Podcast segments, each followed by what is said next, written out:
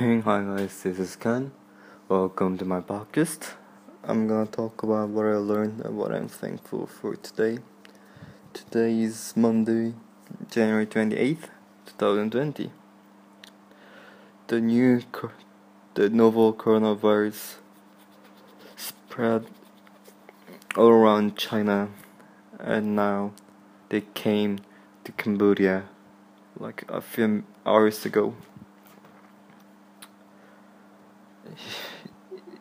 The victim came to the Sihanouk International International Airport, and now he, I don't know he or she, but he's at the host Russian hospital in Penh.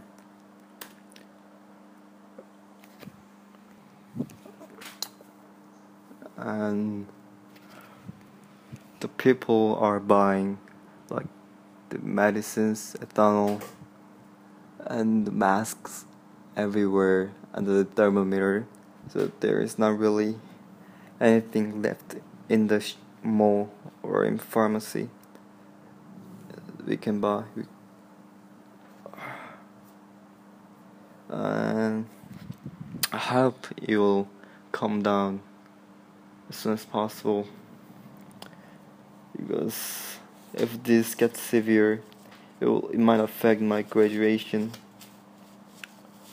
And not only my graduation, but it's not a good thing to have like the disease, infectious disease go- going around the cities. And there are more than 2,000 people are infected, yet known 2,000 30 something and 80 died. More than 80 died. That is confirmed by the Chinese government.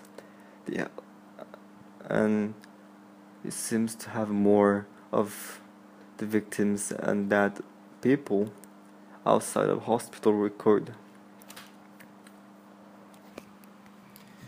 And I suggested our school to have like hand cleanser and the gate and thermometer uh, Uh, if there anyone is anyone has fever or something, we can let him go back to home or just any diagnosis so we we can prevent at least some of the infectious infections in our school. This should be done in public places, but since this is Cambodia, we can expect that to be happen.